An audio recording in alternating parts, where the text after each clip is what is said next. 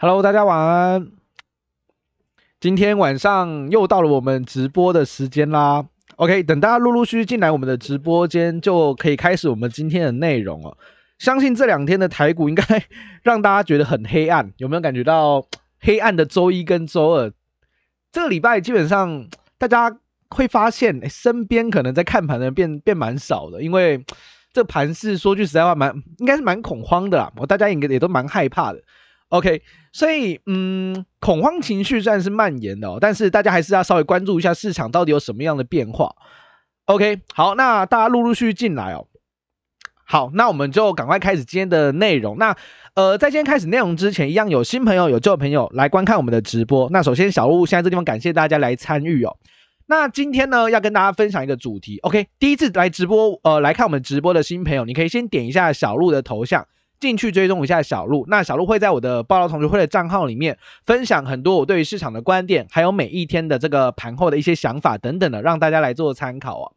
好，那今天市场很恐慌，我相信你我都知道，大家也非常非常的害怕，所以这时候大家其实就面临到蛮多的问题，例如说小鹿现在到底该怎么去应对市场？要停损吗？还是应该加码摊平应对你的部位呢？实际上这个问题有非常非常多层面的想法，那小鹿今天也就将针对这个主题来跟大家做分享。那在分享之前，我想要先跟大家来聊聊一件事情，就是目前的市场跟大盘的环境，国际股市的状况一样，先帮大家来做一次的探勘哦。我们呃昨天的直播，大家有来参与的话，应该知道，我们昨天直播跟大家讲有一个商品的价格大飙涨，有有印象吗？那个商品叫做镍，贵金属的那个镍。我们昨天在直播的时候，小鹿叔跟大家讲，涨到四万美元了。今天在下午的时候，涨到了十万美元。你没有听错，一天涨一倍以上。贵金属的镍已经涨到了，连伦敦交易所都已经暂停了它的交易。显然，这个市场是非常非常疯狂的。也就是目前的市场的资金是一个快速冲往大宗物资，那逃离股市的状况。那在这样的环境之下呢？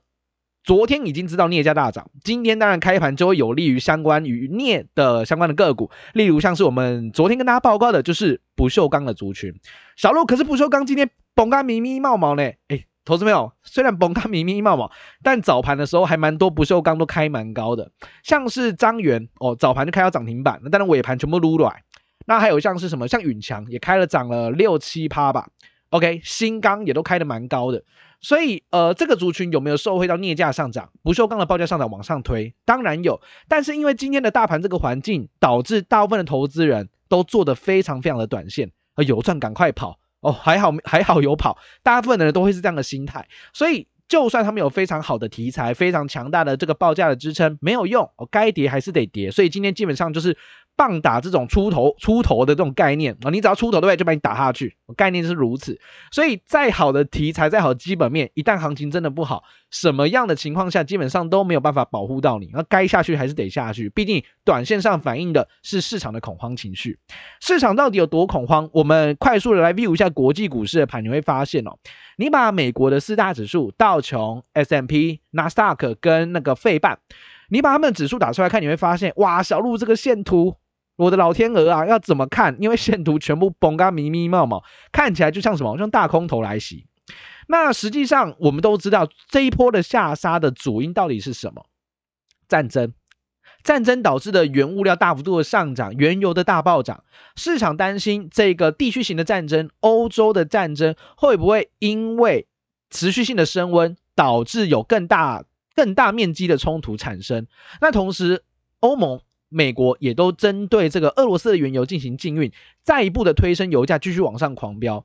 那油价大涨，基本上就会让市场非常的担心，因为油价是物价之母，油价只要涨，物价绝对大暴涨。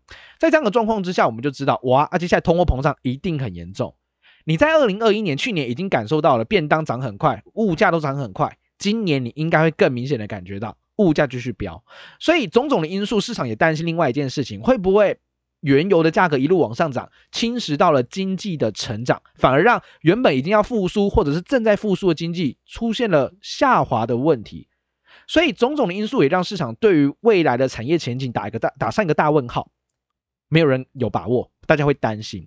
我这里补充一个点哦，帮大家稍微比如 review 一下历史。原油啊，每一次只要站上一百美元，历史上最近几十年有发生过三次，包含像我们的石油危机，我们的原油是站上一百美元的。大家知道历史上最近这几十年来啊，发生了三次原油站上一百元之后，隔年都发生什么事吗？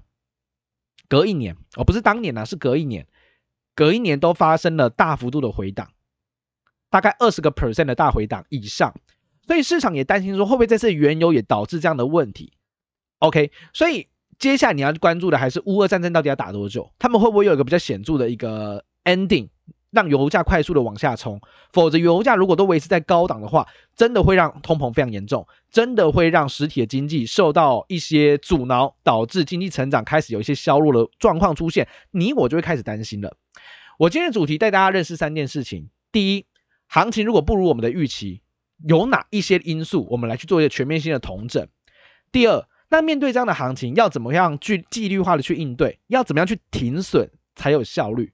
哦，停损本身是一个蛮大的议题，呃，也是我今天主要跟大家分享的内容。第三个是好公司的股价，它目前正在打折当中，你要去深度了解一下产业的护城河，哦，或者是你不了解产业护城河也没有关系，你可以怎么做？OK，这是我今天要报告的三件事。首先，我们先来看第一件事情哦，国际股市迷迷茫茫之时。最主要的原因当然还是一个乌俄战争，两个两个国家之间的角力实在是比预期当中太久了，连当时的普京也预计三月二号就应该拿下基辅结束战争，结果。乌克兰强劲的抵抗，各国的强力声援，导致了战线持续性的拉长。战争这种事情是这样子，你拖越久，对整个经济体的伤害就会越大。所以一来一往，现在已经打了第十三、十四天了，其实打非常久一段时间。不知道大家有没有这种感觉？好像每天都在打，对，他每天都在打，但是都没有停火。所以比预期想象的延烧更久，就会让市场担心会不会导致经济的成长出现大幅下滑。那国际制裁力道目前也是非常非常的猛烈。包含的像是什么？俄罗斯不是被逐出所谓的 SWIFT 组织吗？你就是不能用这个国际的这个呃支付的这个呃逻辑去做货币上的交换。那俄罗斯的这个银行股也就导致了重挫。然后他在，因为他现在是关厕所状况，大家知道吗？莫斯科现在是关厕所状况，因为他现在根本没有开盘，他也知道一开盘就会崩盘，所以他只选择了一个方法，我就是不要开盘。我也蛮聪明的啦，我也蛮聪明的，但是。俄罗斯的银行股，其实在欧洲的交易所是有挂所谓的 ADR，就跟我们台湾的台积电有在美国挂 ADR 一样。它在欧洲的这个 ADR 的挂牌啊，基本上已经重挫了百分之九十九，也就是快归零了啦。哦，也快要归零了。所以国际制裁的压力其实非常非常庞大，再加上目前又要限制俄罗斯的原油去禁运它，那接下来真的会很担心，哇，这个会不会影响的层面越来越广了？欧美也不顾经济的一些疑虑，因为欧美也知道原油一旦价格大暴涨，一定会侵蚀到经济的。但是欧美现在不管，因为现在是一个市场的风向，或者是整个国际的风向，就是你一定要去强烈的谴责俄罗斯，不能让有第二个俄罗斯出现。所以这里其实有点杀鸡儆猴的概念。我要先把俄罗斯强制的制裁，让你知道没有一个人可以像这样子肆无忌惮的侵略其他国家。哦，就是给他给全世界一个一个很明显的一个观摩、一个楷模的概念，没有人可以这么做。所以基本上欧美现在是不太顾经济的状况，就直接跟你宣战，我们就是要来制裁你。当然不是具体的宣战啊，是用经济的方式来制裁，哦，来表达这个抗议。那原物料行情的大暴涨，原油持续的狂飙，那。发生了这种原油大暴涨的历史事件，我刚才也讲过，隔年都会出现比较大幅度的回调，也让市场担心。那你经济如果真的被侵蚀到往下衰退的话，会不会有所谓的停滞性的通膨？失业率维持非常的高，但经济成长没有这么的好，通膨还那么严重，那会不会导致经济出现了大疑虑？这就是目前市场上的行情这么弱势的主要原因。当然，台北股市这个地方，我觉得已经很强了，我不知道大家认不认同。虽然最近跌很多，我知道，但是你把线图打开来。台湾的股市已经相较国际股市是超级无敌世界强了。哦，真的是这样子哦。因为大部分的国家股市距离年限都很远了，我们今天才呃，我们今天或者是说你说昨天才积极的贯破年限。哦，所以整体来说我们已经非常非常好了哦，非常非常好了。那行情不如预期，有种种的因素，你包含了像是呃经济的疑虑啊、战争的疑虑等等。但是我这个时候反而会去想一件事情是：好，那我们姑且不论战争能够打多久，或者是它多久还才会结束，其实你我都不知道，因为小鹿也不是战争专家，我也没办法去评估说这个什么什么飞弹啊，或者是他们的一些军事的行动，这个小鹿是完全不懂的。啊，我相信大部分人应该也是不懂。那既然不懂的话，我们就得进到下一个阶段。好，没有关系。那现在就是发生这样的状况了，我们该怎么去应对它。哦，怎么去应对？我相信是比较重要的，因为呃，不知道大家认不认同一个观点。我我一直认为说，观点跟操作本身是两件事情。什么意思？我认为这个地方，我认为这个地方它是有机会撑住会涨的，但是它不如预期了。所以，我们是不是要用操作的方式来弥补自己观点上的不足？OK，因为我们的观点，哦，每个人的观点，你看待一件事情，总会有跟市场方向不一致的时候。那重点是怎么去应对这种状况？我相信这也是呃大部分投资人你在投资的路程当中一定会遇到的事情。那一台车在上路之前，各位你在上路之前，你会不会先检查一件事情？你会不会检查说这台车的刹车能不能用？你会检查一下，对吧？啊，不然开上去了，油门踩下去啊，结果踩刹车都不理你，那不就凉去了吗？那不就凉起啊，是吧？所以基本上呃你在开车前一定会检查有没有刹车，在金融市场上也是一样。你在进场之时，你在进场的时间点，你就要知道啊，你这笔单子你最多要赔多少钱，你最多可以接受赔多少钱，这就是所谓的停损点嘛，也就是停损点的设立。那呃，一般市场上常见的停损讯号非常非常多种，我举些例子，像是有些人可能是呃均线流派的，跌破月线、跌破季线就会执行停损哦。第二个可能是创新低流派的。创二十日新低，创三十日新低啊，创一季以来新低就停损它，哦，这也是一种方法。第三种也是蛮多人使用的，叫做形态学的颈线啊，例如可能有个 W 底啊，一个 M 型头部的那个颈线位置，当做是一个停损的一个依据啊，这也很多人在用。第四个则是这个固定的 percent 数，例如可能七趴哦，十趴就是你的停损点哦。每个人的想法不太一样，那这几种方法其实我认为呃都 OK 哦，都 OK，就看你自己的习惯是什么。那我我举一些例子，其实我在这四种方法来讲，我比较有疑虑一点的哦，我比较有疑虑一点的其实是第一种。还记得第一种是什么吗？跌破季线跟月线去做停损。为什么我很担心这件事情？呃，我先讲一个比较不科学的，再讲一个比较科学的，好吧？我讲两件事情，因为我这个人是数据控啊。如果你有看过我的直播的话，应该知道我我还蛮喜欢去看数据这件事情的。就是数据应该应该这么说，如果你会想要使用技术分析的话，你就必须相信一件事情，就是数据是可以分析跟统计的。如果你不相信这件事情，你就没办法玩技术面了，因为技术面本身就是一种统计学。逻辑大概是这样子。好，我先讲第一种，为什么我认为它有点问题哦？好，我们来看一下第一种，刚刚讲过的是跌破月线跟季线去停损，对不对？好，我们来假设一个状况，今天有一档股票，我们慢慢往上垫高，整理整理，慢慢往上涨，慢慢往上涨，哎啊，结果有一天行情不如预期，可能是大盘大跌，或者是两个往下掉了，哎，它跌破了月线。各位同学们，这个时间点你会想干嘛？你会去思考，哎，对，没有错，书上跟我说跌破月线要停损，是吧？坊间大部分的书籍都会跟你说，哇，跌破月线代表行情转弱要执行停损。好，OK，那这件事情是不是大家都知道？对吧？我相信所有的同学们，大家都非常努力，我相信大家都有在学习，所以这件事情应该是大家都知道的。好，那我们换个角度去想哦，如果我是市场的主力大咖，我有能力控制股价的话，我知道市场上。百分之九十的投资人都是跌破月线会停损，你会怎么做？啊，应该说我会怎么做？我一定这么做，我一定在盘中刷破月线，把你停损单全部杀出来，我再拉上去收下影线，把你洗出去。所以利用均线去做停损这件事情，它背后有个非常大的疑虑，是在于市场上谁不知道用均线停损这件事情。这就是一个很大的盲点，因为主力知道，你也知道，大家都知道。那如果我是主力，我一定用这样的方式来去做处理，是吧？所以其实我蛮喜欢去书店看书的，财经书我超喜欢看。我喜欢看财经书的原因，是因为我想知道现在市场大部分人都接收到什么样的资讯。那我就会针对市场上大部分人已经知道的资讯去反向思考，我觉得这个过程是蛮有趣的。OK，所以这四种方法其实第一个均线我觉得是比较有疑虑的。OK，这是我比较主观上的想法是这样子。好，那我们刚刚讲过我是数据控嘛，所以当然得提出一点数据让大家来呃稍微有更多的辅助的想象哦。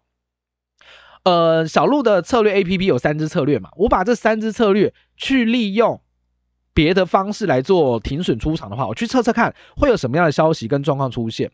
我使用跌破月线去出场的话，会发现我绩效怎么从原本的还不错，变得大幅度的下滑，绩效变得反而比较不好。我就会去观摩一下到底发生了什么事情。哦，原因我有发现了，我找到了。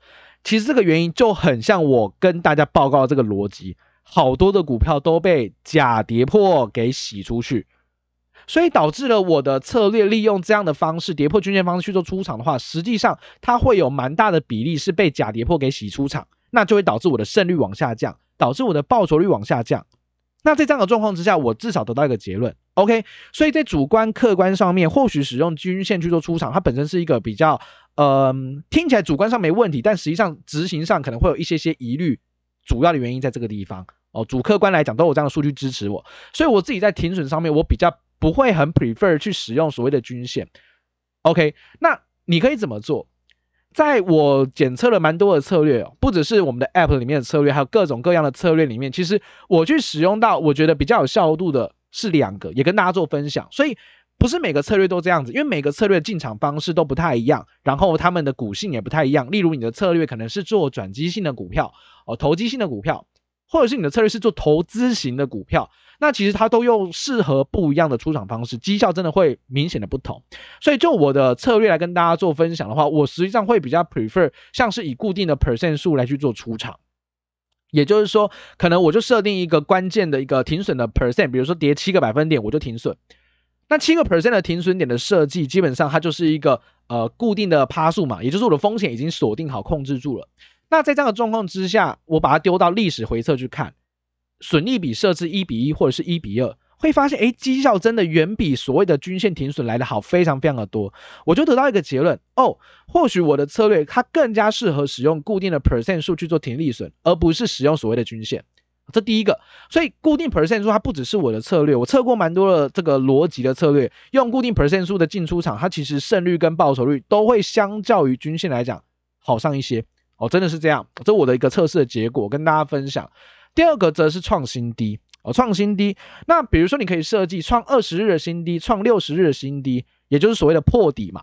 破底的讯号会不会有效的增加你停损的效率？也确实会。哦，也确实会，它能够把你的风险控制的比较紧一些。真的跌破了一个关键的一个颈线位置，关键的低点位置，你去执行停损，它是有效率的。所以我觉得这两个方法都是呃，投资者在市场上面去做停损的时候，你能够直接应用到的，是有效的。根据历史的验证，它真的有效。所以我会推荐大家，呃，真的要停损的话，就用这两种方式去操作，它长期来讲是能够比较帮助到你的。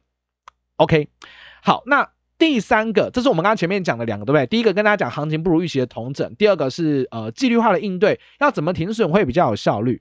好，到这边大家应该稍微有点概念了。第三个是我今天的重头戏，也就是好，现在很恐慌，很害怕。大家都听过巴菲特讲过一句话，这句话超有名，什么呢？大家恐惧，我贪婪嘛。大家我相信应该大家都有听过这句话，这句话听起来哇，好像讲的蛮有道理的，对，讲的慷慨激昂。呃，对啊，大家恐惧的时候我要贪婪，但问题是你有没有发现，实际执行起来，到底什么叫恐惧？这就是一个很难去定义的一个一个感觉，是你的感觉吗？你很恐慌就叫恐惧了吗？还是什么样状况下才叫真的恐惧？所以我一直以来不太喜欢用所谓的感觉去操作的原因，就是因为你永远无法用自己的感觉去做出判断。因为用感觉做出判断，多半都是错的，多半都是错的。OK，所以很容易陷入一些情绪上的偏误。所以我会做一件事情，到底怎么判断恐惧？用数据，用数据。我最近在我的爆料同学会上面贴文，呃，应该说今天早上吧，我没记错的话，今天早上我贴出了一个非常重要的指标，叫做 CNN 的 Fear and Greed Index。这个就是 CNN 所编撰的这个情绪恐慌指数和恐慌乐观指数啦。那这个恐慌的乐观指数，它其实用了非常非常多的参数去做设计。它用了哪一些参数？它用了比如说像是市场的波动度啊，或者是目前的 Put Call Option 啊，或者是一些呃像是呃股价的力道等等。它利用了蛮多的因子去计算说啊，现在到底是恐不恐慌？大家到底是怕不怕？怎么计算的不重要，各位，我们要学的应该是怎么应用它哦。它的计算方式蛮复杂的啦，那实际上我们只要知道啊到底是什么意思就可以了。那大家知道现在的恐慌指数大概在哪个位置吗？根据 CNN 的 Fear and Greed，它编撰出来的，这是一个零到一百的指数，越接近零越恐慌，越接近一百越乐观。好，我来告诉大家，目前的恐慌指数，根据现在的时间点，我们现在八点四十三分晚上。现在的 Fear and Greed 的，的指数是十三点，十三点，所以市场恐不恐慌？恐慌。上一次发生在这么低的时间点是在什么时候？是在二零二零年疫情崩盘的那个时间点。那个时间点最低的时候，Fear and Greed 就是恐慌指数最低来到的是好像三还是四，这个数字是三或者是四，也就是极端恐慌。好，那现在来到十三了，这时候我会问自己一个问题：如果啊，如果大盘有机会回到所谓的八五二三点，二零二零年疫情崩盘的最低点，你敢不敢买股票？会回到这个问题是吧？那如果回到那个时间点，你会怕的原因是什么？你会不敢买的原因是什么？明明情绪已经非常低落了，已经情绪已经非常非常的恐慌了，你为什么还会不敢买？原因就在于不知道要买什么，对吧？不知道要买什么，也不知道有什么你愿意花真金白银进去抄底，进去捡便宜。其实我认为，我我都我会认为这样子啊，因为市场它已经极端恐慌了，所以我在我的同学会贴文里面，我也跟大家报告，其实我就是分批干嘛？我分批去捡股票啊，分批去捡绩优股的股票。现在大家可以问自己一个问题哦：如果市场真的崩盘，我说假设啦，if 市场真的崩盘，我要你只能接一档股票，你脑海中浮现的那档股票叫什么名字？大家可以问自己这个问题。如果今天真的崩盘了，我要你去接一档股票，你会接什么股票？好，每个人都有不同的答案，但我相信五成以上的投资人会回答我台积电，是吧？就是台积电，OK。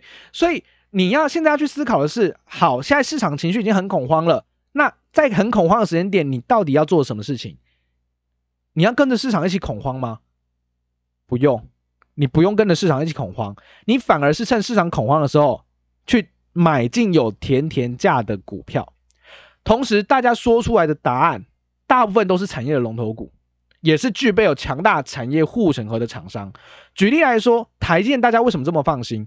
因为它有强大的产业护城河，它在晶圆代工这个领域，先进制程基本上是没有对手的，所以产业护城河很高，没有厂商可以挑战它的地位。像这样的优秀的个股。又持续性的成长，你就会比较敢愿意去接这样子的股票。那很多人说小鹿，那可是现在真的很恐慌啊。那你要反向思考的是，如果市场不恐慌，你会有这么便宜的股票可以买吗？如果市场都很乐观，哇，大家好开心，一起共襄盛举，台电喊一千块，在那个时间点的时候，会有便宜的股票可以买吗？当然不会，当然不会，你就是买贵的。所以在具备有强大产业护城河，同时市场的情绪我会搭配这样看，市场情绪也非常非常恐慌的状况之下，那你就是赶快逢低开始分批捡便宜，捡什么样的股票？捡的是你抱得住、睡得着、你完全不会怕的股票。那小鹿我真的很害怕，怎么办？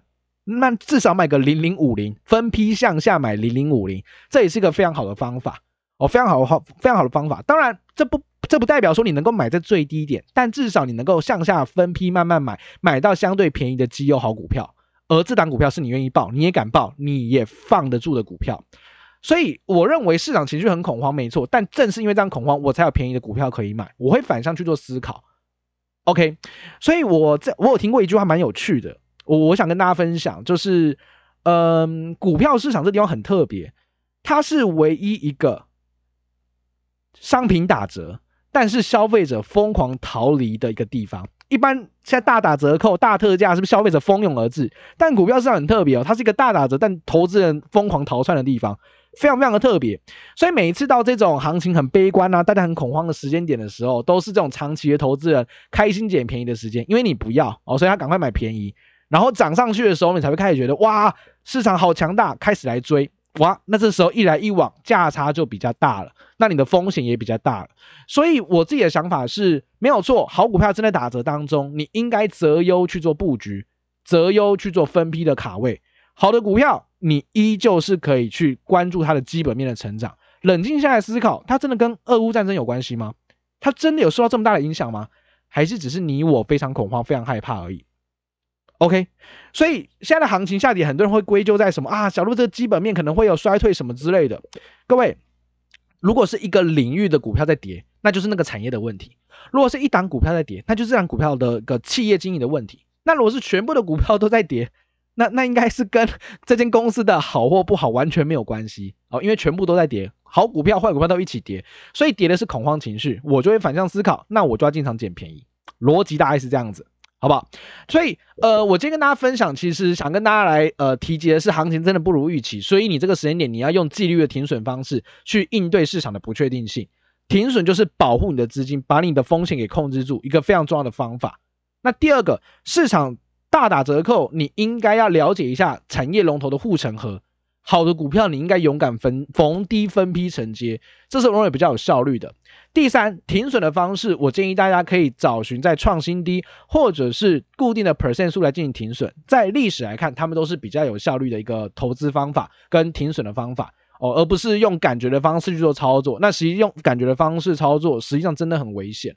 哦，真的很危险，因为你把你把时间放长远一点来看，你回想一下，你每次因为乐观去追的，因为恐慌去杀的，最后是不是都都都都都弹上来或都压下来了，是吧？所以我一直觉得这个方法不是很不是很可靠，所以我会觉得说，把方法固定下来，然后呃把它变成一个机械化的操作，应该是比较好的。所以我这也是为什么我一直以来想要跟大家去推广所谓的策略交易。策略交易不是代表说哇，小路策略交易跟神一样不会赔钱，不可能的事情，绝对不可能的事情。但是策略交易它对我来说一个非常大的价值就是用一套呃具备历史效度的方法，用固定的方法，然后搭配固定的交易跟停利损的方式，形成一套系统。那用一套系统去应对万变的金融市场，市场往上涨，达到我的停利点，我就跟他 say goodbye；达到我的停损点，就跟他 say goodbye。那其实就是一个一翻两瞪眼的操作方式，你操作起来就会非常的。轻松简单，不带情绪，还是强调一件事：不要带情绪去操作股票。所以你用这样的方式之下，当然该赔的时候也会赔钱，但该赚钱的时候也会换你赚钱。所以用这样的方式把你的操作方法稳定下来，我认为是整个策略交易一个非常非常大的价值。那最后也不跟大家呃聊太多，时间也差不多了，跟大家做最后的一个预告啦。我们的呃小鹿台股实战的策略 APP 的预购只剩今天跟明天两天了。哦，只剩两天了，所以如果你有兴趣学习 SOP 交易方式的话，你想要用稳定的方式去应对股票，你不要再依赖情绪的话，我们的 APP 就只剩这两天的预购。那我们的预购的方案是四百九十九块一个月，这是早鸟的价格。那早鸟价格之后，你后续都可以用四九九这个价格来做每个月的订阅。哦，所以如果你有兴趣了解的，呃，同学们，你可以点击一下我的同学会里面的贴文，哦，下方都会有一个连接，哦，有兴趣的朋友们可以点击进去了解一下，这到底是什么东西，对你有没有帮助？那如果你也认同这样的理念的话，呃，我觉得你可以趁着这个机会，把握一下非常超值的一个呃学习机会，每一天不到二十块钱就可以学习到一套固定的操作方法。我想这个应该是能够稳定你的操作情绪，面对这种乱世的行情当中，能够帮助你稳定下来，不要非常的慌张，非常的恐慌，把你的操作用一翻两瞪眼的方式，机械化 SOP 的方式去应对。我想这应该是非常有价值的。OK，好，那我们今天的直播内容呢，大概就到这地方结束了。感谢大家的收听了。盘势现在很糟，但大家还是不要过度的悲观了。行情总在悲观之时绝处逢生，我还是要跟大家提这件事情，所以不用过度的悲观，但也不用过度的乐观，审慎的应对股票市场的波动，该停损的就给他，那该续报就续报，那该捡便宜的可以去思考一下，好不好？好，那今天呢就感谢所有的呃同学们来收听啊，大家最近也辛苦了，我相信大家压力也很大哦，但是压力比你大的应该还有投信跟八大行库，我说实在的，那投信跟八大行库的头应该比你还大。投信每天都在大幅度的接刀子，那个满手鲜血啊，同同学们，那个真的是满手鲜血。我我偷偷讲一件事情好了，我有问一个投信，我有个朋友在投信里面工作啦。偷偷讲一个事情好了，结束前啦，我有个朋友在投信里面工作，我就说，哎、啊你们投信现在现在现在套翻天了，怎么办？他跟我说什么呢？他跟我说，对了，他们真的是套翻天，但他们在想一件事情是。他们想的点就是战争一旦结束就会大 V 转了，他们在压住的就是战争结束之后或许真的来个大 V 转上去，所以他们就赌这件事情了。哦，所以他们头已经洗下去了，这个这个也不得不 V 转了吧？这个 已经买这么多了，所以他们在压住这件事情啊，会不会成真我不知道啦，各位我也不知道啊，但是这就是他们的想法，部分的啦，部分同性这样想法，那给大家做一个分享，OK。好，那我们今天直播内容就到这地方结束，感谢大家收听哦。那我们就下次见喽，大家晚安，大家早点休息，我们下次见。